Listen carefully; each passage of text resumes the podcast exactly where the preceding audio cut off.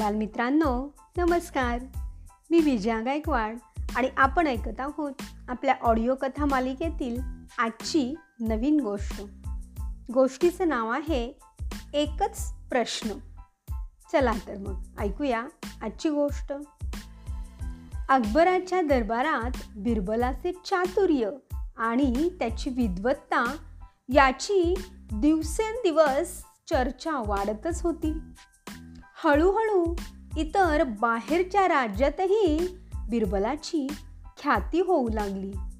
अनेकांनी येऊन बिरबलाला बुद्धी चातुर्यात हरवण्याचा प्रयत्न केला परंतु कोणालाच सफलता मिळाली नाही. एक दिवस एक तरुण अकबराच्या दरबारात आला आणि बिरबलाला हरविण्यासाठी त्यांनी काही प्रश्न बिरबलाला विचारण्याची परवानगी अकबराकडे मागितली. तो तरुण बिरबलाला प्रश्न विचारून हरवणार ही बातमी गावभर पसरली. दरबार गच्च भरला. मग त्या तरुणानं बोलायला सुरुवात केली. मी दोन पद्धतीनं प्रश्न विचारीन. एकतर शंभर सोप्या प्रश्नांची उत्तरे बिरबलाने द्यावीत. नाहीतर एकच कठीण प्रश्न मी विचारेन त्याचे उत्तर द्यावे. आपणास योग्य वाटेल ते सांगा. त्याच्या बोलण्यावर बिरबल म्हणाला आता संध्याकाळ झाली आहे. तेव्हा सर्वांना उशीर व्हायला नको. म्हणून तुम्ही मला एकच अवघड प्रश्न विचारा.